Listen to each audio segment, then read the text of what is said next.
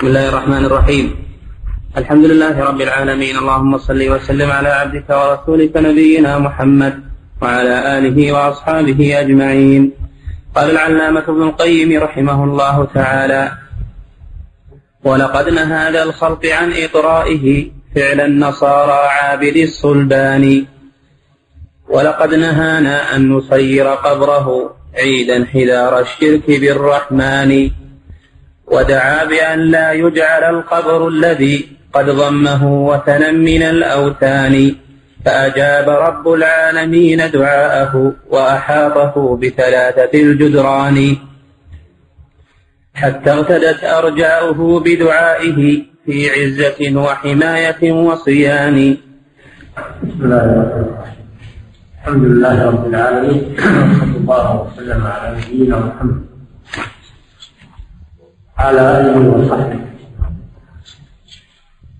وبعد. فإن الرسول صلى الله عليه وسلم له حق. له حق التعظيم والاحترام والتوقير والإكرام وحق اتباعه تعظيم سنته. وما جاء به وأنه أفضل أفضل وأفضل الرسل. كل هذا من حقه صلى الله عليه وسلم. من حقه أيضا محبته. أن يحبه المؤمن أكثر مما يحب نفسه ويحب أولاده. ويحب والديه ويحب جميع الناس. فلا يعدل رسول الله صلى الله عليه وسلم في المحبة أحد من الخلق هذا واجبه صلى الله عليه وسلم على أمته وأما الغلو في حقه ورفعه فوق منزلة البشر إلى منزلة الربوبية وأن يدعى من دون الله ويستغاث به بعد موته. فهذا حق لله جل وعلا. ليس حقا لأحد من الخلق. لا الرسول ولا غيره. العبادة بجميع أنواعها حق لله جل وعلا. لا يشاركه فيه أحد. لا ملك مقرب ولا نبي مرسل. فضلا عن غيرهما من الأولياء والصالحين. فلا يجعل للمخلوق شيئا من حق الخالق سبحانه وتعالى. فإن من زعم أن الرسول صلى الله عليه وسلم له مشاركة في الأمور الإلهية والربوبية فهذا قد غلا ورفع النبي صلى الله عليه وسلم من منزلة البشرية إلى منزلة الربوبية والألوهية. وهذا فعل النصارى. حينما في المسيح عليه الصلاة والسلام عبد الله ورسوله كلمته ألقاها إلى مريم. غلوا فيه حتى قالوا إنه ابن الله أو هو الله أو ثالث ثلاثة مقالات لهم قبحهم الله. أما هذا الرسول صلى الله عليه وسلم وغيره من الرسل قد نهانا النبي صلى الله عليه وسلم عن إقراره والإطراء هو الغلو في مدحه والمبالغة في مدحه ومدحه بما ليس من حقه صلى الله عليه وسلم. قال صلى الله عليه وسلم لا تطروني يعني لا تغلوا في مدحي وتزيدوا كما أطرت النصارى ابن مريم. أي كما غلت النصارى بعيسى ابن مريم عليه الصلاة والسلام قد قال الله تعالى يا أهل الكتاب لا تغلوا في دينكم ولا تقولوا على الله إلا الحق إنما المسيح عيسى بن مريم رسول الله كلمته ألقاها إلى مريم روح منه. فآمنوا بالله ورسله ولا تقولوا ثلاثة انتهوا خيرا لكم إنما الله إله واحد. سبحانه أن يكون له ولد. له ما في السماوات والأرض كان الله عليما حكيما. لن يستنكف المسيح أن يكون عبدا لله ولا الملائكة المقربون. ومن يستنكف عن عبادته ويستكبر فسيحشرهم إليه جميعا. فأما الذين آمنوا وعملوا الصالحات فيؤتيهم أجورهم ويزيدهم من فضله. وأما الذين استنكفوا واستكبروا فيعذبهم عذابا أليما. ولا يجدون لهم من دون الله وليا ولا نصيرا. الحق واضح ولله الرسول صلى الله عليه وسلم حذر من هذا لا تطرون. يعني لا تزيدوا في مجدي وتغلوا في حق كما فعلت النصارى مع نبيهم حتى غلوا فيه. وأوصلهم الغلو إلى الشرك الأكبر. فهذه المدارس التي زادت عن الحد مثل البوصيري ومثل البرعي وغيرهم القبوريين والخرافيين الذين جعلوا الرسول صلى الله عليه وسلم بمنزلة الرب. بل فوق منزلة الرب. كما يقول البوصيري قبحه الله يا أكرم الخلق ما لمن ألوذ به سواك. وين الرب سبحانه وتعالى؟ ما لمن ألوذ به سواك. عند حلول الحاجة نعم يعني يوم القيامة. الرسول هو الرب والله ليس له ذكر عند هذا الوجود. فإن من جودك الدنيا وضرتها يعني الدنيا والآخرة كلها من جود الرسول أين الله جل وعلا؟ ومن علومك علم اللوح والقلم علم الغيب كله والعلوم كلها التي مكتوبة في اللوح المحفوظ كلها مع علم الرسول صلى الله عليه وسلم. فجعله يعلم كل شيء. أين الله سبحانه وتعالى في عقيدة هذا الملحد نسأل الله العافية والسلام. وأمثاله وأمثال كثير من المدائح التي يسمونها مدائح للقبائل والإساءة إلى الرسول صلى الله عليه وسلم. أنت حين حينما تأتي إلى إنسان تمدحه بما ليس فيه أليس هذا سخرية؟ أو للإنسان أنت أنت ملك من الملوك أنت أكرم الناس أنت ما أحد يساوي. فهم أنك تسخر تسخر به. أنت أعلم الناس أنت أكرم الناس.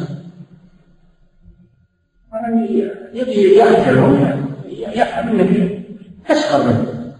قال فوق منزلته فهم يشعرون أنهم يمدحون الرسول صلى الله عليه وسلم وهم يذمونه ويسخطونه صلى الله عليه وسلم.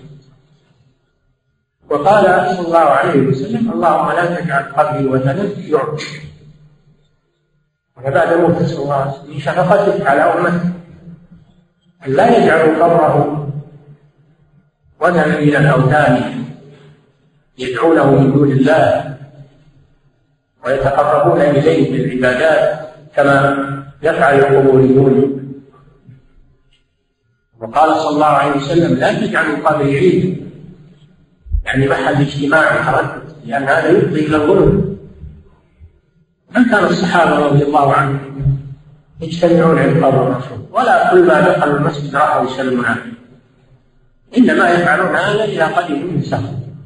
يأتي أحدهم إذا قدم من السفر فيقف ويسلم على الرسول صلى الله عليه وسلم ويسلم على أبي بكر ويسلم على عمر ثم ينصرف مثل ما يسلم القادم من المغيب على الأحياء. ولا يزيدون على ذلك. لعلمهم بسنة الرسول صلى الله عليه وسلم.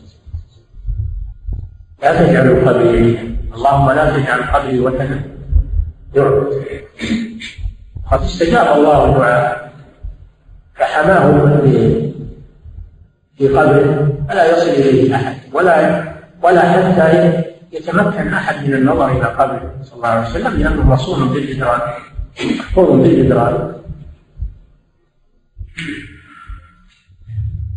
ولما خشي السلف استقبال القبر في الصلاة بعد زيادة زيادة المسجد النبوي من الجهة الشرقية وإدخال القبر مما وفقه الله له وهو وهو معجزة لهذا الرسول صلى الله عليه وسلم.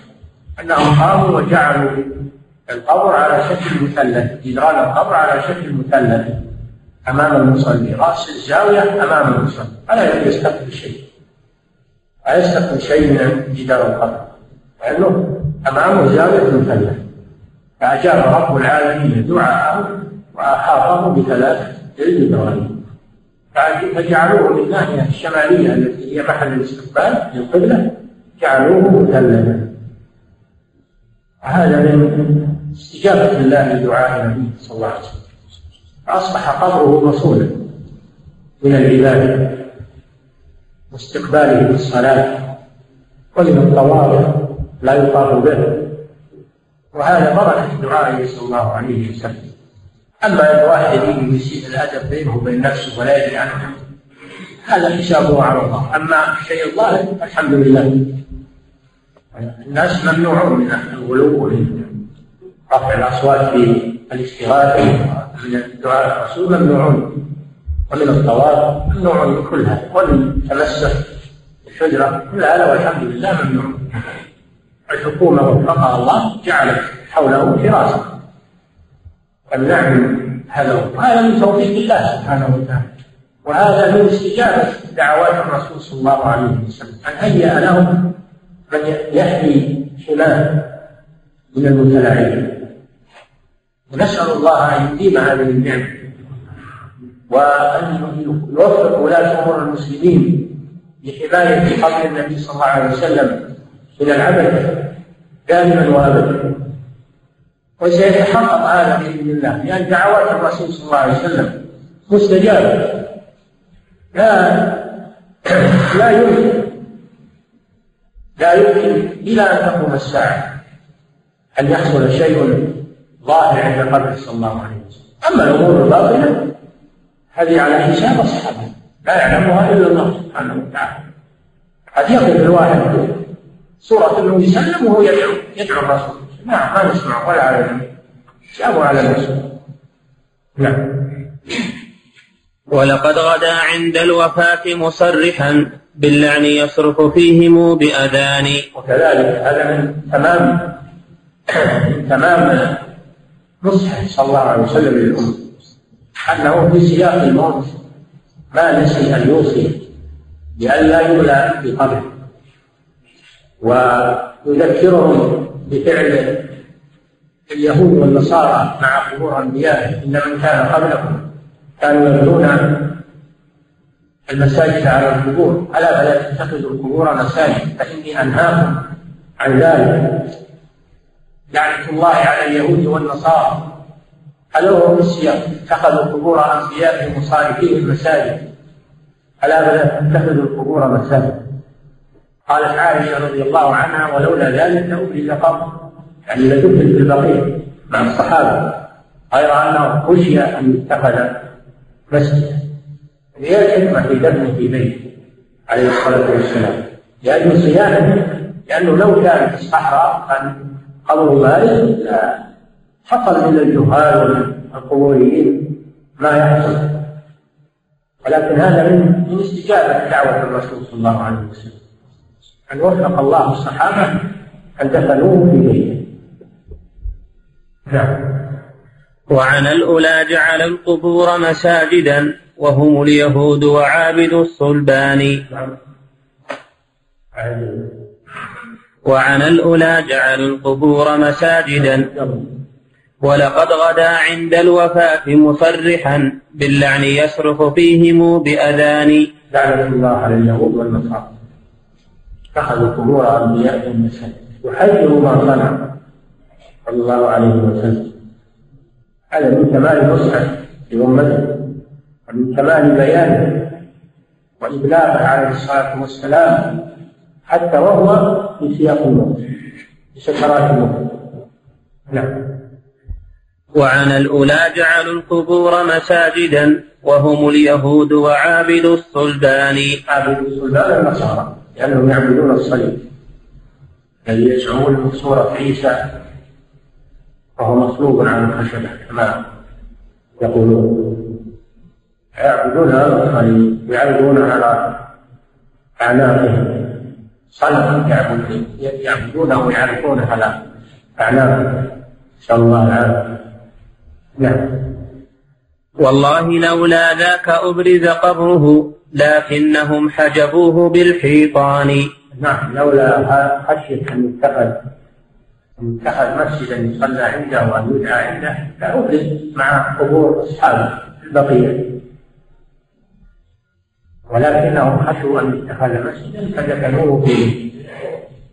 وروى له بعض الصحابة حديثا عند لما لما أشكل عليهم أين يدفنون الرسول صلى الله عليه وسلم روى له حديثا عن الرسول صلى الله عليه وسلم أنه قال لا ينبغي لا ينبغي أن يدفن نبي إلا حيث يموت.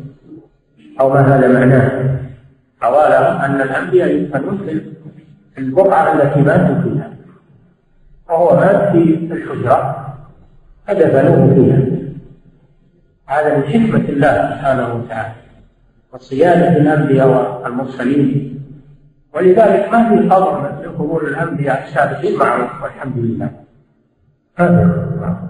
إلا قبر هذا الرسول صلى الله عليه وسلم وهو رسول ونحن نعم قصدوا إلى تسنيم حجرته ليمتنع السجود له على الأذقان. تسنيم هو جعل على شكل مثلث نعم. قصدوا موافقة الرسول وقصده التجريد للتوحيد للرحمن. يا فرقة جهلت نصوص نبيهم وقصوده وحقيقة الإيمان. يخاطب الخرافيين والقبوريين الذين لم يلتفتوا إلى هذه النصوص ولا إلى هذا التحريف. أراهم يغلون في حق النبي صلى الله عليه وسلم وفي حق الأولياء والصالحين ويصرفون لهم أنواعا من العبادة من دون الله عز وجل. نعم. يا فرقة جهلت نصوص نبيهم وقصوده وحقيقة الإيمان فسطوا على أتباعه وجنوده بالبغي والعدوان والبهتان. نعم إذا رووا لهم سنة الرسول صلى الله عليه وسلم وبلغوهم إياها سطوا عليه بالسباب والشتم. ويقولون أنتم تبغضون الرسول وأنتم تنقصون الرسول تنقصون الأولياء والصالحين. لماذا؟ لأننا لا نعبدهم من دون الله. يسمون هذا تنقصا ومن العجيب أنهم يزعمون أننا نتنقص الرسول صلى الله عليه وسلم ولا ينظرون إلى أنهم تنقصوا رب العالمين. فصرفوا العبادة لغيره يزعمون أننا تنقصنا الرسول باتباع سنته وتنفيذ أوامره. ومرحبا بهذا التنقص الذي وصمونا به لأنه الحمد لله ليس تنقصا وإنما هو هو الحق ولكنهم ينسون أنهم يتنقصون رب العالمين ويشركون به ويعبدون غيره. هذا من عمل بصيرة نسأل الله العافية. نعم. لا تعجلوا وتبينوا وتثبتوا. فمصابكم ما فيه من جبران. يعني الشرك الشرك إن الله لا يغفر ان يشرك الشرك ما له جبران. ولا يدخل تحت المغفرة. إلا بالتوبة. تاب من قبل الموت تاب الله عليه. أما من مات وهو مشرك هذا ليس له جبران. وليس له مغفرة. ولا يدخل برحمة الله. نعم. قلنا الذي قال الأئمة قبلنا وبه النصوص أتت على التبيان. كان هذا مذمة ويحبذ المذمة. اتباع الأئمة أئمة السلف الذين أخذوا النصوص الوحيين ولم يتجاوزوا الكتاب والسنة. إن كان هذا ذنب عندكم فنحن لا نعبأ في هذا الذنب. وأنه هو الكمال والمدح عند الله وعند أهل التحقيق والإيمان. نعم. قلنا الذي قال الأئمة قبلنا وبه النصوص أتت على التبيان. القصد حج البيت وهو فريضة الرحمن واجبة على الأعيان. ورحالنا شدت إليه. الآن شرع في بيان السفر. السفر لأجل العبادة في مكان من الأمكنة السفر من أجل العبادة في مكان من الأمكنة ليس هناك مكان يسافر إليه ويعتقد فيه الفضل إلا ثلاثة مساجد المسجد الحرام وهو أول بيت وضع للناس وهو أفضل المساجد. ثم المسجد النبوي في المدينة ثم المسجد الأقصى في فلسطين هذه يسافر إليها لأجل العبادة الصلاة فيها والاعتكاف فيها. صلاة في المسجد الحرام عن مئة ألف صلاة. صلاة في المسجد النبوي عن ألف صلاة. صلاة في المسجد الأقصى عن خمسمائة صلاة. يسافر يشرع الاعتكاف في الصلاة والعبادة والاعتكاف في المسجد الحرام. يشرع تسافر في الصلاة والعبادة والاعتكاف في المسجد النبوي. انك تسافر في الصلاة والاعتكاف في المسجد الأقصى. وما عداها فإنه لا ميزة له على غيره من المساجد. ومن سافر إلى مسجد غير هذه المساجد الثلاثة فهو مبتدع. قوله صلى الله عليه وسلم لا تشد الرحال إلا إلى ثلاثة مساجد. وفي رواية لا تحج بالله إلا إلى ثلاثة مساجد. المسجد الحرام والمسجد الأقصى أو المسجد ومسجد هذا والمسجد الأقصى. وهذا حصر حصر لا تشد الرحال إلا هذا هو الحصر فلا يجوز أنه يزاد على هذه المساجد الثلاثة يعني يقال المسجد الفلاني في خبر المسجد الفلاني يقول لا ما في صل في أي مسجد من مساجد المسلمين. اللي ما فيها قبور كلها واحد نعم. وأما القبور فلا يسافر إليها ما في قول يسافر إليه لا قبور الأنبياء ولا غيرهم. يجوز السفر لزيارة القبور. لا قبر الرسول ولا غيره. ولم يأتي دليل صحيح في زيارة السفر لأجل زيارة قبر الرسول. وإنما السفر لمسجد ويدخل قبره تبعا. أنت تسافر بقصد المسجد تصلي فيه فإذا وصلت إليه يستحب لك تسلم على الرسول مثل ما كان الصحابة يفعلون إذا قدموا من سفر. أما سافر لأجل زيارة القبر هذا بدعة ما أنزل الله بها والأحاديث الواردة اللي يبونها كلها ضعيفة أو موضوعة. كما نبه على ذلك الأئمة ما في حديث واحد حتى ما في حديث في قول الرسول إذا خاص به. وإنما زيارة القبور عموما. قال صلى الله عليه وسلم زوروا فيدخل في ذلك من باب أولى زيارة قبر الرسول صلى الله عليه وسلم. لكن ما قال زوروا قبره هذا ما ورد خصوصا لكنه داخل في العموم. ينبغي التنبه إلى وبعض المحرفين صنفوا كتبا في زيارة القبر. السفر لزيارة القبر حتى الرحل لزيارة القبر. مراقبة لنصوص الرسول صلى الله عليه وسلم. وهي كتابات باطلة ومصنفات خبيثة. وهي والحمد لله لا تسمن ولا تغني من جوع. ما فيها أي حقيقة علمية. كلها أحاديث ضعيفة وموضوعة ولا يحتج بما فيها. مثل ما صنف السبكي رد عليه الحافظ بن عبد الهادي الصالح الممكن ومثل ما يصنفون الآن يمشون الأحاديث الضعيفة والموضوع ويصححونها ويجعلونها أدلة. يصنفون فيها مصنفات كلها باطلة الحمد لله. هباء هباء منثور ولو ارتفع في الجو فإنه يضيع ويضمحل ولا يرد على المسلمين إلا الحق. أما الباطل فلا يرد مهما أرغوا هذه لهم الآن حامين يألفون ويبدعون ويكفرون من لم يرى رأيه لكن كل هذا يرجع عليهم والحمد لله. نعم. ورحالنا شدت إليه من بقاع الأرض قاصيها كذاك الداني.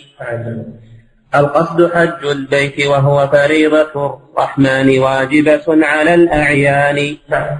المسجد الأول في الأرض هو البيت العتيق إن أول بيت وضع للناس الذي ببكة مباركا وهدى للعالمين. فيه آيات بينات. مقام إبراهيم. ومن دخله كان آمنا. ثم قال جل وعلا ولله على الناس حج البيت. من استطاع إليه سبيلا. ومن كفر فإن الله غني عن العالمين. حج البيت فريضة على المسلم ركن من أركان الإسلام إذا كان يستطيع. وكان يستطيع عنده الزاد والراحة إذا كان ما يستطيع ما عليه. على من تيسير الله سبحانه وتعالى. هذا المسجد الأول لحال إليه الحج. فريضة أو نافلة وتشد الرحال إليه بالعمرة في أي وقت. تشد الرحال إليه للاعتكاف فيه والصلاة كل هذا مشروع الحمد لله. هذا المسجد الأول. نعم. من لم يزر بيت الإله فما له. من حجه سهم ولا سهمان. نعم. لم يزر من لم يحج وهو يستطيع. الله جل وعلا يقول من كفر فإن الله غني عن العالمين. نعم. وكذا نشد رحالنا للمسجد النبوي خير مساجد البلدان.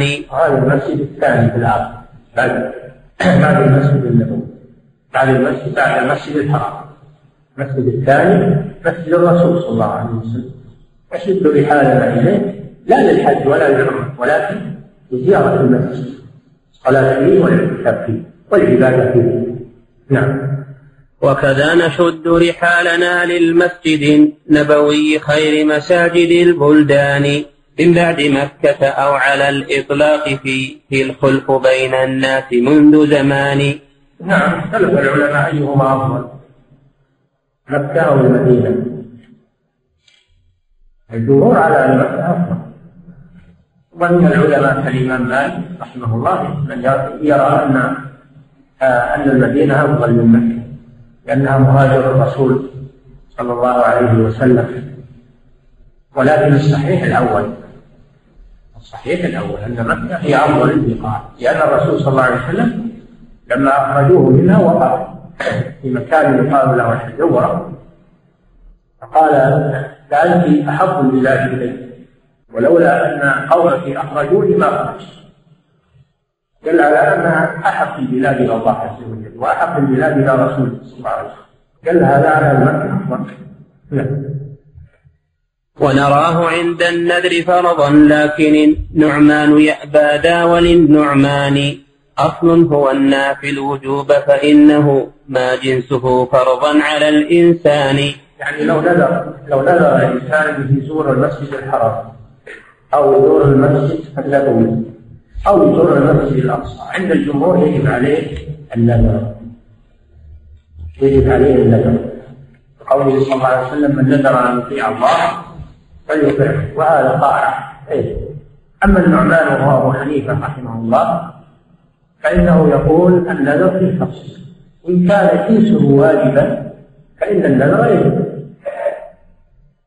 مثل الصلاة والصيام والصدقة جنسها واجب في الشرع فإذا نذر أن يصلي نذر أن يصوم نذر أن يتصدق يجب عليه لأن جنس هذا النذر واجب في الشرع أما الزيارة زيارة المساجد الثلاثة فهذه جنسها ليس واجبا في الشرع فيكون النذر مستحبا الوفاء به مستحبا وليس بواجب. هذا عند أبي حنيفة رحمه الله.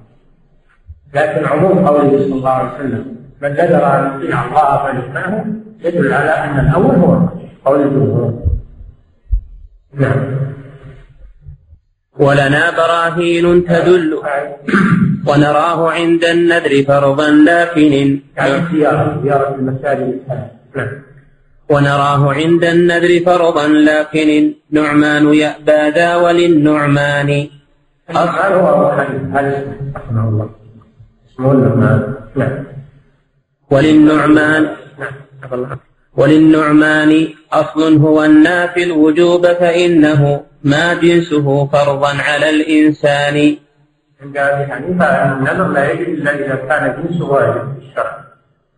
وما كان جنسه مستحبا فإنه لا يجب نعم. ولنا براهين تدل الجمهور على أن النذر واجب مطلقا سواء كان جنسه واجبا أو لم. نعم. ولنا براهين تدل بأنه بالنذر مفترض على الإنسان. النذر أن يطيع الله فليطيعه هذا أمر والأمر يفيد الوجوب وهذا عام رسول عمم ولم يستثني نذر دون نذر. نعم. أم أمر الرسول لكل ناذر طاعة بوفائه بالنذر بالإحسان؟ وصلاتنا فيه بألف من سواه ما خلا ذا الحجر والأركان. صلاتنا في المسجد النبوي على ألف صلاة ما خلا ذا الحجر والأركان والكعبة مسجد الكعبة. هذا الصلاة فيه عن مئة ألف صلاة نعم. وكذا صلاة في قبى فكعمرة في أجرها والفضل للمنان. كذلك مسجد قباء لمن زار المدينة يستحب له أو كان مقيما فيها يستحب له أن يزور مسجد قباء ويصلي كل أسبوع بفعل النبي صلى الله عليه وسلم. لكن لا يسافر من أجل مسجد قباء لأن السفر مخصوص بالثلاث لكن من كان زار المدينة أو كان مقيما فيها فإنه يستحب له أن يخرج إلى مسجد قباء. ويصلي فيه ابتداء بالنبي صلى الله عليه وسلم كل سبت مجبور بفعله صلى الله عليه وسلم وقال إنه كعمر من زار مسجد قباء فله من الأجر مثل أجر المعتمر هذا فضل عظيم لكن لا يسافر إليه. نعم. إنما يدخل تبعا. نعم. فإذا أتينا المسجد النبوي صلينا التحية أولا ثنتان بتمام أركان لها وخشوعها. والآن هذا دخول المسجد النبوي إذا وصلت إلى المسجد النبوي فأول شيء صلي تحية المسجد. قوله صلى الله عليه وسلم إذا دخل أحدكم المسجد فلا يجلس حتى يصلي ركعتين. ثم بعد الصلاة الركعتين تتجه إلى الأرض وتسلم على الرسول صلى الله عليه وسلم وعلى صاحبه. نعم. فإذا أتينا المسجد النبوي صلينا التحية أولا ثنتان بتمام أركان لها وخشوعها وحضور قلب فعل ذي الإحسان. ثم انثنينا للزيارة نقصد القبر الشريف ولو على الأجفان. فنقوم دون القبر وقفة خاضع متذلل في السر والإعلان فكأنه في القبر حي ناطق فالواقفون نواكث الأذقان. نعم هذا آداب الوقوف عند القبر. أن يقف الإنسان بسكينة وعدم صخب ورفع صوت ويسلم على النبي صلى الله عليه وسلم لأن الله جل وعلا يقول يا أيها الذين آمنوا لا ترفعوا أصواتكم فوق صوت النبي ولا تجهروا له بالقول كجهر بعضكم لبعض تحبط أعمالكم وأنتم لا تشعرون. إن الذين ينادونك من وراء الحجرات أكثرهم لا يعقلون. وهذا عام في حياته وبعد موته صلى الله عليه وسلم. تعظيمه وحقه وتوقيره هذا فهو حي في قبره. عليه الصلاة والسلام حياة برزخية. ليست مثل الحياة على وجه الأرض حياة برزخية. نعم. فكأنه في القبر حي ناطق فالواقفون نواكس. كأنه حي من الحياة الدنيوية. كأنه مات يحترم كما لو كان بيننا عليه الصلاة والسلام.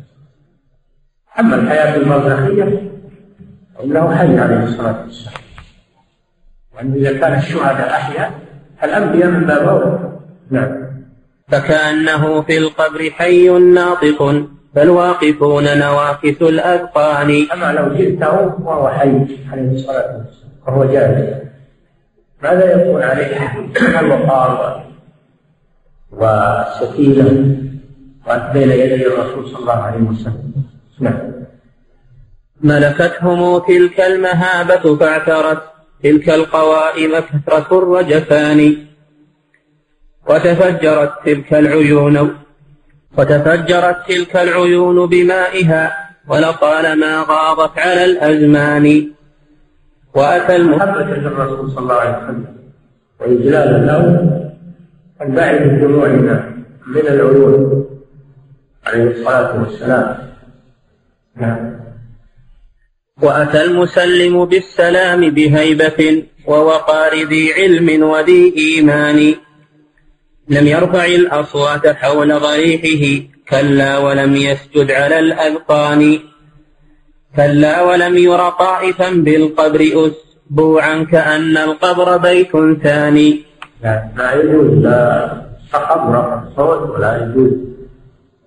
طلب الحوائج من الرسول صلى الله عليه وسلم ولا يجوز الطواف به على خاص بالبيت العتيق. وليطوفوا بالبيت العتيق. طواف خاص بالبيت العتيق. أليس على وجه الأرض شيء يطاف به إلا البيت العتيق. كذلك لا يتمسح به. ليس على وجه الأرض شيء يمسح ويقبل إلا الحجر الأسود هذا شرع الله سبحانه وتعالى. ما نحدث شيء عندنا نجعل الكعبة نجعل الحجرة كأنها الحجر الأسود نمسحها ونقبلها أو نطوف بالحجرة كأنها البيت العتيق. هذا شرع ما لم يهتم به الله سبحانه وتعالى. أنت جاي الذي تعبد الله وتبذل الأجر. سلم على الرسول. هذا يقتضي منك الاتباع والاقتداء. ثم انثنى بدعائه متوجها. لله نحو البيت ذي الأركان. إذا أردت أن تدعو بعد السلام اذهب للناحية المسجد. وترفع يديك وتدعو مستقبل الكعبة المشرف لأنها هي قبلة المسلمين في الدعاء وفي الصلاة وفي وضع الأموات في القبور. قبلة المسلمين. كان أحياء وأموات. هذا شيء يستقبل في الدعاء والصلاة إلا الكعبة ما يستقبل الفكرة النبوية ولا السماء ولا أي شيء. نعم ولا ولا جبل الرحمة في عرفات. ما يستقبل. نعم هذه زيارة من غدا متمسكا بشريعة الإسلام والإيمان. هذه زيارة شرعية. لكن هذه ما ترضي المخالفين ولا ترضي القبوريين. لأنه ما يرضيهم الشرع وإنما يرضيهم ما شرعه الأمر. شياطينهم وأئمتهم والعياذ بالله. تريد ترضيه شريعة الله شريعة رسوله صلى الله عليه وسلم. هذه إنما ترضي أهل الإيمان؟ وأهل الاتباع والاقتداء. نعم. من أفضل الأعمال هاتيك الزيارة وهي يوم الحشر في الميزان. زيارة المسجد النبوي. والسلام على الرسول صلى الله عليه وسلم. من أفضل الأعمال. وتجدها في الميزان يوم القيامة. إذا كانت على الوجه الشرعي وبهذه الصفة التي ذكرها مستوحاة من النصوص. أما إذا كانت زيارة بدعية أو شركية فإنها تكون في ميزان السيئات لا في ميزان الحسنات. نقول هذا الرسول نقول لا أنت ما زرت اللي يزور الرسول يتبع السنة هذا هو اللي زار الرسول صلى الله عليه وسلم. نعم. لا تلبسوا الحق الذي جاءت به سنن الرسول بأعظم البطلان. يخاطب المخالفين لا تقلبوا لا تلبسوا يعني لا تقلبوا حق الباب. تقلبوا الزيارة الشرعية إلى زيارة شركية أو زيارة بدعية. نعم. لا تلبسوا الحق الذي جاءت به سنن الرسول بأعظم البطلان. هذه زيارتنا ولم ننكر سوى البدع المضلة يا أولي العدوان. يقولون إنكم تنكرون زيارة القبور تنكرون زيارة الرسول. يشوشون على الناس. أهل التوحيد أنهم يمنعون زيارة القبور وزيارة الرسول. يقول لا نحن ما نمنع الزيارة الشرعية بل نحن نفعلها ونأمر به. ولكن نمنع الزيارة الشركية والإسلامية هذا الذي نمنعه لأن الرسول صلى الله عليه وسلم هو الذي منع. هو من عندنا هذا. إحنا ما كنا نبعث شيء من عند البشر ما ما نقول شيء ولا نفعل شيء إلا حسب الأدلة. الصحيحة أما أنتم فتتبعون تشرعون من عند أنفسكم ما لم يأذن به الله عز وجل. تزعمون أن هذا محبة للرسول صلى الله عليه وسلم. نعم. وحديث شد الرحل نص ثابت يجب المصير إليه بالبرهان. لا تشد الرحال إلا إلى ثلاثة مساجد. الصالح المساجد الثلاث فلا يسافر لزيارة القبور. ولا يسافر لزيارة المساجد غير المساجد الثلاث حتى مسجد قبة لا يسافر لأجله. إنما يدخل تبعا. لمن زار قبر لمن زار المسجد النبوي. أو كان مقيما بالمدينة.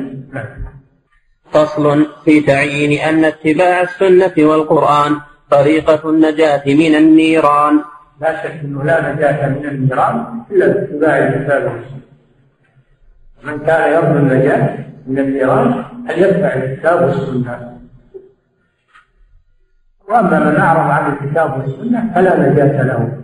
من النيران لأنه ترك ترك السبب الذي ينجيه من النار نعم. يا من يريد نجاته يوم الحساب من الجحيم وموقد النيران اتبع رسول الله في الأقوال والأعمال لا تخرج عن القرآن. وخذ الصحيحين اللذين هما لعقد الدين والإيمان واثقتان. يعني تمسك بالكتاب. كتابه القرآن والسنة ما ثبت عن النبي صلى الله عليه وسلم من الأحاديث. وأعظم كتاب في أحاديث الرسول صلى الله عليه وسلم هو صحيح. البخاري صحيح مسلم. لأن كل ما فيهما من الأحاديث فهو صحيح ما يحتاج إلى بحث. هذا بإجماع العلماء ما في الصحيحين ما يحتاج إلى بحث. تصحيح هذا بإجماع أما ما عداهما من كتب السنة السنن الأربعة والمسانيد فهذه ما التزم أصحابها الصحة بل يرون فيها الصحيح ويرون فيها الحسن ويرون فيها الضعيف. فما عدا الصحيحين هذا ما يعني يلزم بصحة ما فيهما. وإنما العلماء يعرفون الصحيح منها وغير الصحيح والحسن والضعيف أما الصحيحان هذه كل العامي والمتعلم وكل أحد يعرف ما فيه من صحيح. وهذا بشهادة علماء الأمة على ما أن ما في الصحيحين صحيح. وأما الذي الآن يشوشون ينتقدون البخاري وينتقدون مسلم فهؤلاء من الله سبحانه وتعالى. وثانيا ليس عندهم علم. لو كانوا يستحيون ويعرفون قدر أنفسهم ما فرضوا على أئمة المحدثين. وخالفوا الإجماع. فما في الصحيحين صحيح ويجب الاخذ والاتباع وأما ما في غيرهما فهذا محل نظر وهذا إنما يعرفه العلماء. العلماء هم يميزون ما في كتب الحديث من الصحيح وغير الصحيح. أما ما في الصحيحين هذا مفروغ ما يحتاج إلى هذا اللي جعل النظم مقتصر على الصحيحين. هذا محل الآن؟ ما في إشكال. نعم فخذ بهذه وأنا مطمئن من الصحيح عن الرسول صلى الله عليه وسلم. نعم. وقرأهما بعد التجرد من هوى وتعصب وحمية الشيطان. واجعلهما حكما ولا تحكم على ما فيهما أصلا بقول فلان. لا تحكم على ما في الصحيحين. هذه الصحيحين صحيح. أو بحاكم إلى حكم نظافة الكلام. نعم. واجعل مقالته كبعض مقالة الأشياخ فانصرها بكل أوان. اجعل مقالة الرسول على الأقل. على الأقل اجعلها مثل مقالة من تعظمهم من المشايخ وتحتمي لقولهم فانصر أي اجعل قول الرسول مثل أقوال المشايخ على الأقل وإلا هو فوق أقوال الناس كلهم. أما أنك تجعل قول المشايخ هو المقدم تجعل قول الرسول صلى الله عليه وسلم متأخر وهذا ليس هو فعل المؤمن. نعم. وانصر مقالته كنصرك للذي قلدته من غير ما برهان. بعضهم على العكس ينصر قول من يقلده ويترك قول الرسول صلى الله عليه وسلم. وهذا ما يسمى بالتعصب. هذا ما يسمى بالتعصب المنقود التقليد الأعمى هذا. أنه يقدم قول أحد على قول الرسول صلى الله عليه وسلم. إذا اختلف قول أحد من العلماء مع قول الرسول فالواجب اتباع قول الرسول صلى الله عليه وسلم. ما كان لمؤمن ولا مؤمنة إذا قضى الله ورسوله أمرا ويكون لهم الخيرة من أمره وما آتاكم الرسول فخذوه وما نهاكم عنه فانتهوا. اتقوا الله إن الله شديد العقاب. وليحذر الذين يخالفون عن أمره أن تصيبهم فتنة أو يصيبهم عذاب. أما غير الرسول صلى الله عليه وسلم هو إنما يتبع فيما وافق فيه الرسول صلى الله عليه وسلم. وأما ما خالف فيه الرسول فإنه لا يتبع ولو كان من الأئمة الكبار. الإنسان بشر يخطئ ويصيب العالم مجتهد يخطئ ويصيب أما الرسول صلى الله عليه وسلم فهو معصوم. لا مجال للتشكيك في قول الرسول صلى الله عليه وسلم. معصوم من الخطأ عليه الصلاة والسلام. نعم. قدر رسول الله عندك وحده والقول منه إليك ذو تبيان ماذا ترى فرضا عليك معينا إن كنت ذا عقل وذا إيمان؟ هل ترى أن الواجب عليك قول الرسول اتباع الرسول أو الواجب عليك اتباع غير الرسول؟ فإن كان الواجب عليك اتباع الرسول قدمت قوله على قول كل أحد. وإن كان الواجب العكس هذا هو الضلال والعياذ بالله. ماذا ترى فرضا عليك معينا إن كنت ذا عقل وذا إيمان عرض الذي قالوا على أقواله أو عكس ذاك فذلك الأمران. نعم لا لا بد من هذه الأمرين إما أنك ترى أنك تعرض أقوال العلماء على قول الرسول صلى الله عليه وسلم. وما شهد له الرسول فهو حق. وإما أنك ترى العكس أنك تعرض أحاديث الرسول على أقوال العلماء. فما وافق قول العالم الذي تعظمه أخذت به وما لم يوافقه رددته ولو كان صحيحا عن الرسول صلى الله ما في إلا هذا القسم الواجب هو الأول أن تعرف أقوال الناس حتى لم تشبهم وتعذبهم. تعرضها على أقوال الرسول صلى الله عليه وسلم. هذا واجب أخذت به وما تركته وهذا قول الأئمة رحمهم الله. يوصوننا بذلك يقولون إذا خالف قول قول قول الرسول صلى الله عليه وسلم قولوا بقول الرسول. واضربوا بأقوال عن الحال نعم. فذلك الأمران هي مفت... هي مفرق الطرقات بين طريقنا وطريق أهل الزيغ والعدوان. افترقت الفرق عند هذا عند هذا المنعم وأهل الإيمان أخذوا طريق الرسول صلى الله عليه وسلم. ومشوا فيه ولو خالف قول أئمتهم ومشايخهم لأن قول الرسول معصوم وقول أئمتهم هو معصوم أما أهل الضلال فبالعكس. أخذوا طريق مشايخهم وتركوا طريق الرسول صلى الله عليه وسلم. هذا مفترق الطرق نعم. قدر مقالات العباد جميعهم عدما ورابع مطلع الإيمان. كان غير إذا خالفت إذا خالفت أقوال العباد قول الرسول صلى الله عليه وسلم قدرها غير موجودة. وخذ بقول الرسول صلى الله عليه وسلم. الذي هو مطلع الإيمان نعم. واجعل جلوسك بين صحب محمد وتلق معهم عنه بالإحسان. تلقى أحاديث الرسول صلى الله عليه وسلم من الكتب الصحاح وعظمها كما كأنك جالس بين الرسول صلى الله عليه وسلم عند الرسول صلى الله عليه وسلم مع أصحابه. الرسول يحدثك من خلال الرواية. إلى أن انتهى إليه فكأن الرسول يحدثك مباشرة وكأنك بين يديه. عليه الصلاة والسلام.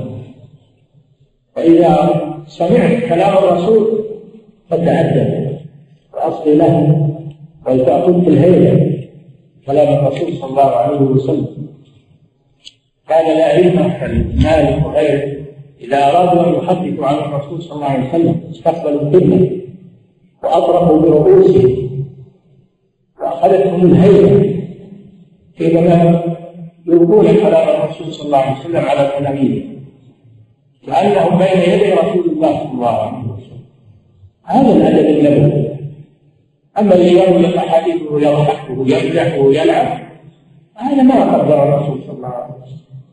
أو يقرأ عليه الأحاديث وهو غافل يتلفت ويحكم عن الجو ولا يجوز ولا يجوز لقول الله وقول الرسول.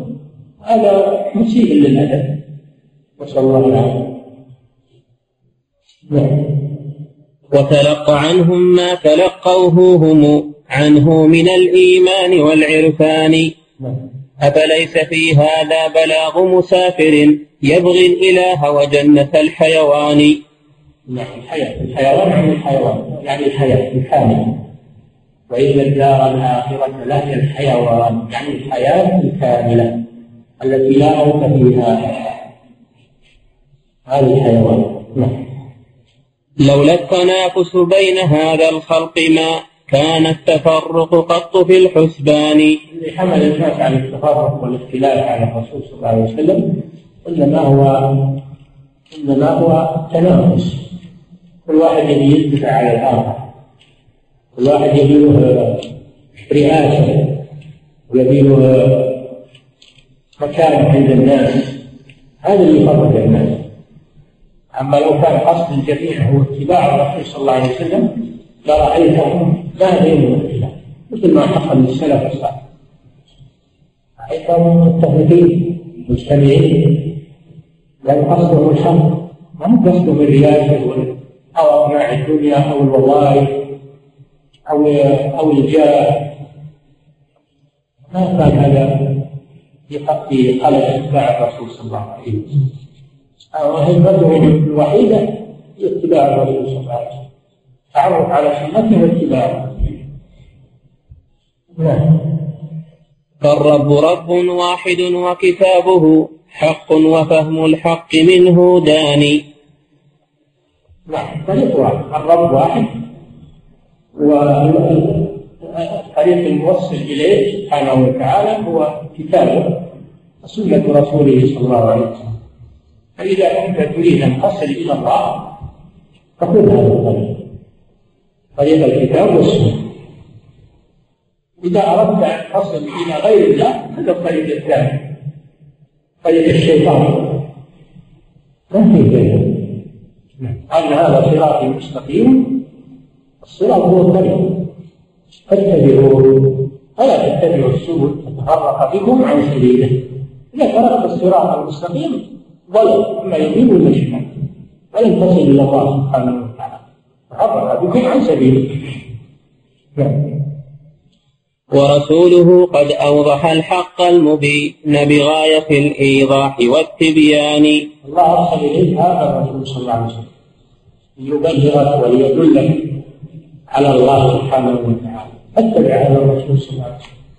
وإن كنتم تحبون الله فاتبعوني يغفركم الله ويغفر لكم ذنوبكم الله غفور رحيم. قل اطيعوا الله والرسول. فإن تولوا فإن الله لا يحب الكافرين.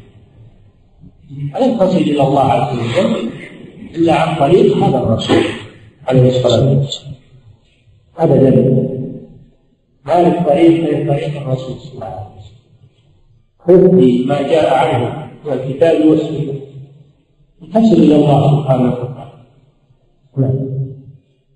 ما تم أوضح من عبارته فلا يحتاج سامعها إلى تبيان ما أوضح من كلام الله وكلام رسوله صلى الله عليه وسلم؟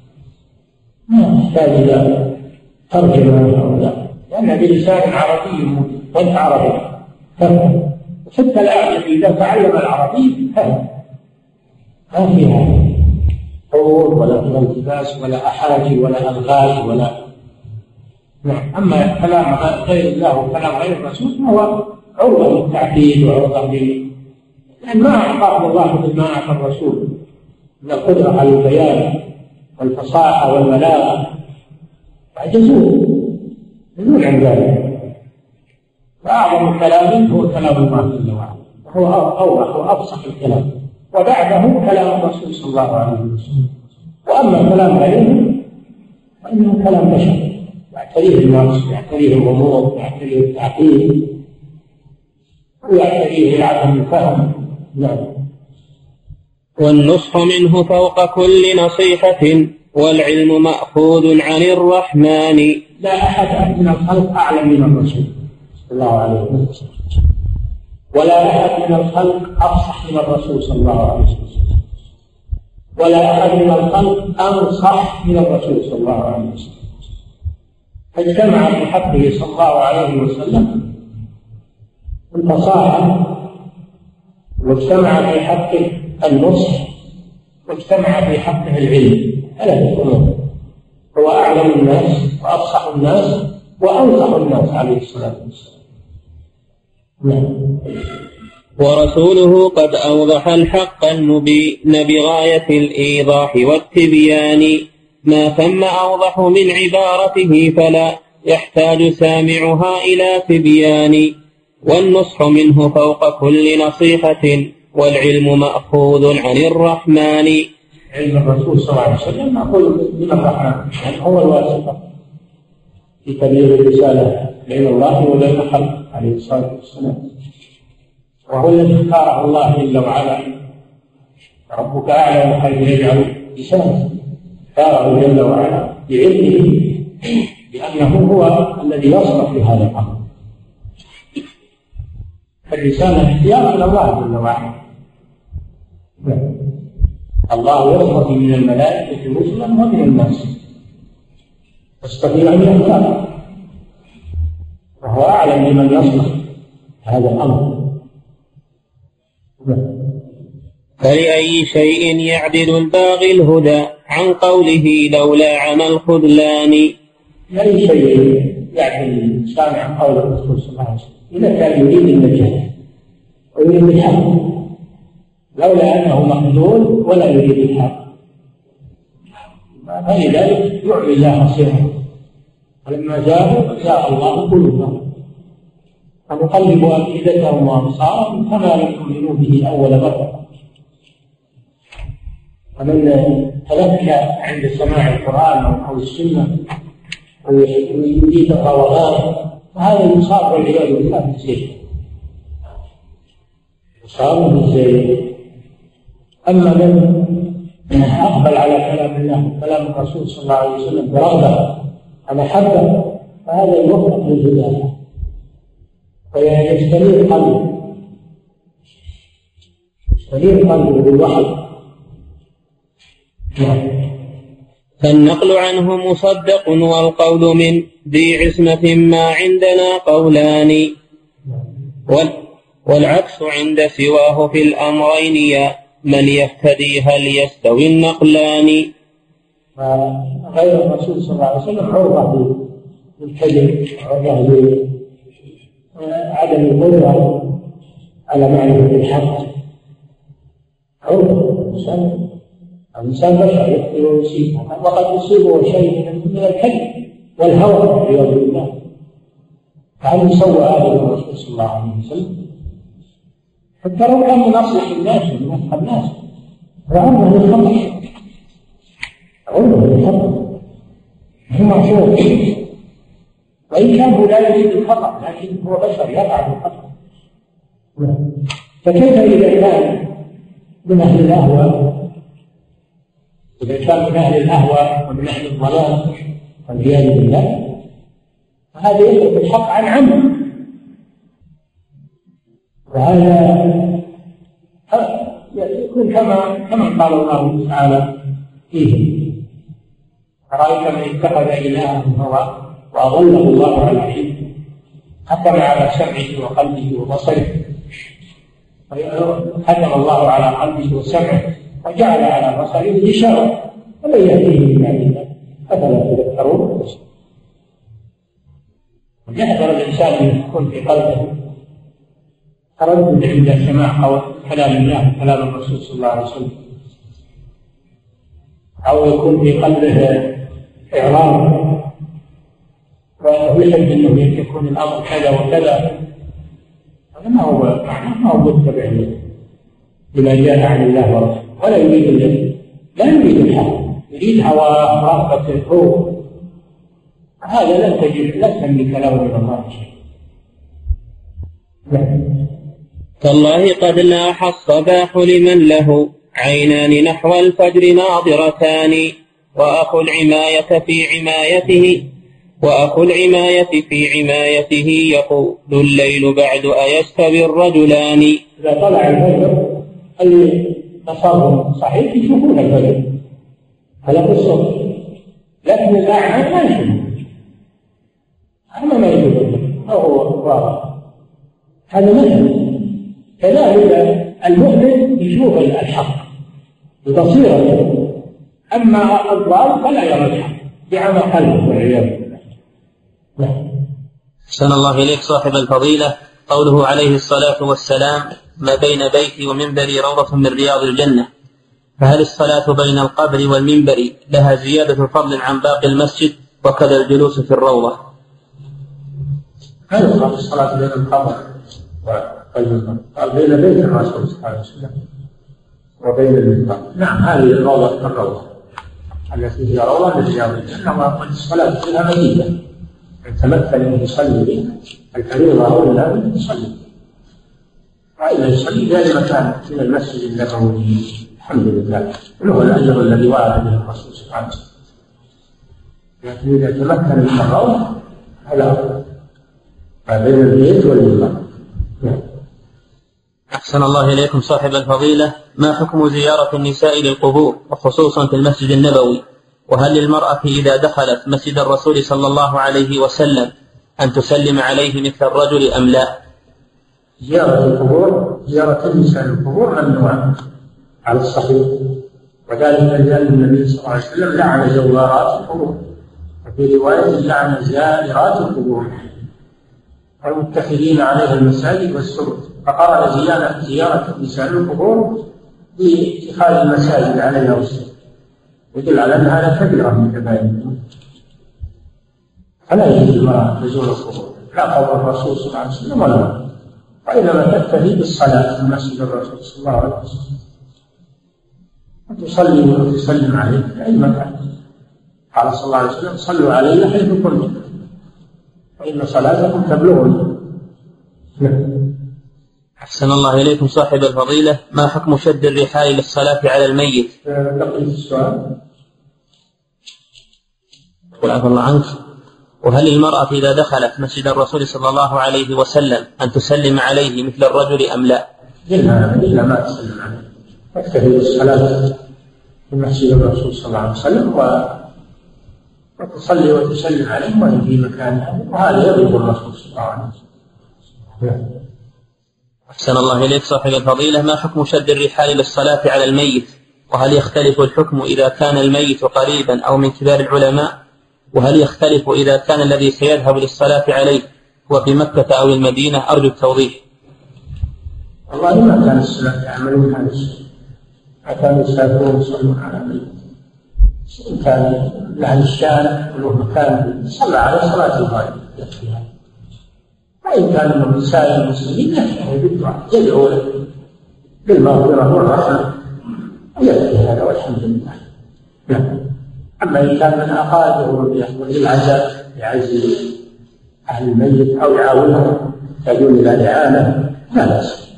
حق حاول إعانة أهل الميت ومن أجل أيضا تعزيتهم الحضور القريب لا بشك أنه يجبر من يجبر الخواطر المصابين. نعم.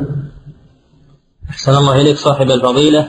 يقول يوجد في الجهة الشمالية من قبره صلى الله عليه وسلم مكان يسمى دكة الأغوات يتسابق بعض الناس للصلاة فيه لأن القبر أمام هذه الدكة. وقد وضعت الرئاسة في قبلة الدكة أدراج وفيها مصاحف بين القبر والدكة. فهل يجوز الصلاة في هذا المكان؟ ما له اللي يعتقد فيه هذا مبتدع أما اللي يصلي فيه لأنه من المسجد. ولا ولا يعتقد انه لا بأس. من المسجد نعم. أحسن الله إليكم صاحب الفضيلة. يقول هل يزور القادم إلى بلد المقبرة الموجودة فيه عند قدومه؟ نعم. هل يزور القادم إلى بلد المقبرة الموجودة فيه عند قدومه؟ إذا مر بها يسلم على الأموات أما يقصدها ويروح يسلم عليها لكن إن كان له قليل فيها أو والد أو قليل يروح يسلم عليه. أما أنه يقصد المقبرة وما له فيها أقارب هذا ما نعرف في شيء يدل عليه على الجواز لكن إذا مر بها يسلم عليه. سواء وقف يسلم عليهم أو وهو يستقبلهم بوجهه ويسلم عليهم كما كان النبي صلى الله عليه وسلم يفعل ذلك. نعم. أحسن الله إليك صاحب الفضيلة. هل السكن في المدينة أفضل من السكن في مكة؟ لأن المدينة لا يضاعف فيها السيئات. السكن في مكة بالجمهور لأنه أفضل من المدينة على ما سبق الخلاف. ولأن الصلاة في المسجد الحرام عن مئة ألف صلاة هو أفضل من المسجد. السكن في مكة. نعم. أحسن الله إليك صاحب الفضيلة. هل الأنبياء أفضل أم أم الملائكة؟ وهل يجوز لنا أن نقول إن الرسول صلى الله عليه وسلم هو أفضل الخلق؟ أفضل الخلق يعني بني آدم كما قال صلى الله عليه وسلم أنا سيد ولد آدم ولا فضل أما قضية الملائكة أيهم أفضل من مصالح البشر بمحل خلاف ولا قائل تحتها فالسكوت عنها أحسن السكوت عنها أحسن. نعم. أحسن الله إليكم صاحب الفضيلة. نسمع عن قصة نور الدين زنكي وأنه كان يوجد بعض النصارى حاولوا إخراج الرسول صلى الله عليه وسلم من قبره. ما مدى صحة هذه القصة؟ مشهورة القصة مشهورة. وهو الذي بنى القبر بناية محكمة حفر حفر في الأرض حتى وصل إلى الماء جعل الحديد. ما يتمكن أحد من الحفر. رحمه الله عمل عملا جيدا نعم. أحسن الله إليكم صاحب الفضيلة. يقول إذا سافرت إلى المدينة لمدة أسبوع فهل أزور الرسول صلى الله عليه وسلم في كل يوم؟ أم مرة واحدة عند قدومي وعند عزمي على المغادرة. أرجو التوضيح. أبدا عند قدومي فقط. عند قدومي صلي المسجد النبوي تحية المسجد أو الفريضة إن صادفتكم فريضة تذهب وتسلم على الرسول صلى الله عليه وسلم وعلى صاحبه ويكفي هذا. وعند السفر لا ما تروح تسلم عليه آه ما شرع هذا أحسن الله إليكم. صاحب الفضيلة يقول ما الحكمة من دفن الشيخين أبي بكر وعمر رضي الله تعالى عنهما مع النبي صلى الله عليه وسلم؟ متابعة لهما على مقامهما في الإسلام ولأجل محبة الرسول صلى الله عليه وسلم لهما فإنه يحبهما أكثر من غيرهما. نعم. أحسن الله إليكم. ويقول متى وضعت القبة الخضراء فوق قبر النبي صلى الله عليه وسلم وما حكمها؟ وأنه وضعت على وقت محمود الزيتي لأن القبر جعل عليه صيانة له. زيادة صيانة. فتح له. نعم. أحسن الله إليكم صاحب الفضيلة. هل فضل مئة صلاة في المسجد الحرام؟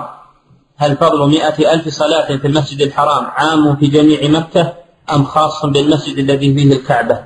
صحيح أنه عام في جميع الحرام الحمد لله. يعني كل الحرام يسمى بمسجد الحرام. صحيح أنه عام في جميع الحرام وهذا يفرق للناس من الزحمات والضغط الشديد والتقاتل الحمد لله مساجد مكة كلها في فضيلة سواء صل في أي مسجد من المساجد ولك الأجر الذي أخبر به النبي صلى الله عليه وسلم. لا شك أن في قرب الكعبة أفضل هذا شيء وتشاهد الكعبة وتشوفها أفضل. لكن الفضيلة حاصلة في جميع الحرم والحمد لله. وهذا يبني للناس ويثبت الازدحام الشديد وهذا الفتن نعم. أحسن الله إليكم صاحب الفضيلة في زيارة المسجد النبوي وشد الرحل إلى هناك. قد يزاحم هذه النية نية زيارة القبر. فهل تؤثر في سلامتها؟ وكيف يمكن اتقاؤها والخلاص منها؟ إذا عرف الحق نوى. إذا عرف أنه ما يسار في زيارة القبر جعل النية كلها متمحضة لزيارة المسجد. نعم. أحسن الله إليكم صاحب الفضيلة. ما حكم رفع اليدين عند قبر الشيخين رضي الله عنهما للدعاء لهما؟ ولا قبر الرسول صلى الله عليه وسلم. ما ترفع اليدين عند قبر الرسول إذا سلمت عليه ما ترفع ولو دعوت ما ترفع يديك ولا عند الشيخين ما ترفع يديك تدعو السلام ولا ترفع يديك نعم. أحسن الله إليكم صاحب الفضيلة. يقول نلاحظ بعض الناس عند الفراغ من الفريضة في مسجد النبي صلى الله عليه وسلم يستقبلون القبر ثم يضع اليمنى على اليسرى ويتمتم بكلمات ثم ينصرف وذلك عقب كل فريضة. فما حكم ذلك؟ هذا غلط ولا يجوز؟ هذا بدعة وهذا بدعة يجوز نعم. أحسن الله إليكم صاحب الفضيلة. هل الملائكة عليه؟ لا يستقبل قبر الرسول صلى الله عليه وسلم إلا عند السلام عليه. لا يستقبل قبر الرسول صلى الله عليه وسلم إلا عند السلام عليه. وما عدا ذلك؟ أحسن الله إليكم صاحب الفضيلة. هل الملائكة عليهم السلام مكلفون كما كلف البشر حيث إنهم يسدون الفرج في الصلاة ويوم الجمعة إذا دخل الإمام جاءوا يستمعون الخطبة؟ الملائكة من عالم الغيب ونحن مأمور بتعديل الصفوف وسد الفرج. ولا يدل على البدعيات سابق فيها الملائكة الأمر ما هو صحيح. مأمور بالتراص سد الفرج تعديل الصفوف ابتداء بالملائكة لأن الملائكة تصف عند ربها هكذا كما قال النبي صلى الله عليه وسلم. ألا تصفون كما تصف الملائكة عند ربها؟ قالوا بلى يا رسول الله. قال أتم الصف الأول فالأول نعم. أحسن الله إليكم صاحب الفضيلة هل بناء الملاحق الطينية وبيوت الشعر داخل البيوت يعتبر من تعظيم الآثار والتبرك بها أم لا؟ هو هذا يبينه بينه ولا شعر كيف؟ أحسن الله إليك صاحب الفضيلة يقول رجل كان في مجلس فقال لشخص موجود زوجتك ابنتي وكان عمرها خمس سنوات فقال الآخر قبلت وشهد من في المجلس على القول وبعد سنوات أرادها الرجل ثم رفض أبوها وقال الرأي للبنت وهذا كلام مجالس فقط فما هو الحكم؟ حكمه حول المحكمة. حول المحكمة الشرعية. تنظر في قضيته نعم. أحسن الله إليكم صاحب الفضيلة. هل تكلم أحد من أهل العلم على حديث الجساسة في صحيح مسلم وأن الدجال موجود الآن وقالوا بأن الحديث فيه شذوذ أو نحو ذلك؟ راجع صحيح مسلم في النووي. وراجع إسحاق الجماعة الشيخ أحمد الطويلي رحمه الله فإنه وفق المقام الحق حول هذا الحديث. نعم. أحسن الله إليكم صاحب الفضيلة. يقول خالي سوف يصل إلى الحج إن شاء الله عن طريق جدة وهو من أهل السودان وهو سيحرم من أبيار علي لأنهم سيذهبون. نعم. يقول خالي خالي يقول أحسن الله إليك خالي أنه أنه سيصل إلى جدة عن طريق سيصل إلى الحج عن طريق جدة. وأهل السودان يحرمون من أبيار علي لأنهم يذهبون إلى المدينة أولا. هل هذا الفعل صحيح؟ نعم من ذهب إلى المدينة يحرم من ميقات المدينة. يعني ذهب الحكم عن المدينة. هن لهن ولمن أتى عليهن من غير أهلهن ممن أراد الحج أو العمرة. ولا يقول أنا ما أحرم إلا من ميقات السودان. لا. ما دام راح للمدينة يحرم من ميقات المدينة لأن صار حكمه حكم أهل المدينة. حتى أهل المدينة إذا راحوا للمدينة يحرمون من ميقات المدينة. ولا يقولوا إحنا ما نحرم إلا من السير نعم. أحسن الله إليكم صاحب الفضيلة. ما رأيكم بالروافض الذين يبكون ويرفعون أصواتهم بالشرك عند المسجد النبوي بالقرب من البقيع؟ هل نطردهم أو نؤذيهم؟ يرفع أمرهم لولاة الأمور وللسلطة يرفع أمرهم لولاة الأمور وللسلطة أحسن الله إليكم صاحب الفضيلة. يقول سئلتم بالأمس عن أهمية الرد على على العلمانيين والمستهزئين بالدين. إذا جاهروا بباطلهم فذكرتم أن من, عند من عنده علم هو الذي يرد عليهم. فهل معنى ذلك أن قليل العلم يسكت على المنكر أم أنه يكتب لعلماء المسلمين ليرد عليهم؟ بلغ بلغ علماء المسلمين. ما يسكت. بلغ علماء المسلمين إن يعطيهم الكلام الذي صدر عن هؤلاء وهم العلماء يردون عليهم أما هو ما يرد عليهم وما عنده علم أخشى أنه يكتب كلاما أسوأ من كلامهم نعم ما عنده علم. نعم. أحسن الله إليكم صاحب الفضيلة. هل من شرط الركعتين في قباء أن تتوضأ في بيتك ثم لا تتجه يمنة ولا يسرا؟ بل تقصد قباء مباشرة للصلاة فيها؟ نعم هذا أتم واحد. ما في كما كان النبي صلى الله عليه وسلم نعم. وإذا إذا احتاج الإنسان إلى وضوء يعني لما وصل المسجد قباء احتاج إلى وضوء ينقض الوضوء ويتوضأ الحمد لله. أما إذا تمكن من بقائه على الطهارة وعلى الوضوء هذا أفضل. يذهب متوضئ ويعتقد وقاصد للمسجد مسجد قباء ولا مانع من إيصال الحاجة أنه يقضيها قبل يدخل المسجد. ما لكن كل ما تمحضت آه، تمحض قصد وسير المسجد قباء أفضل ما في شيء نعم.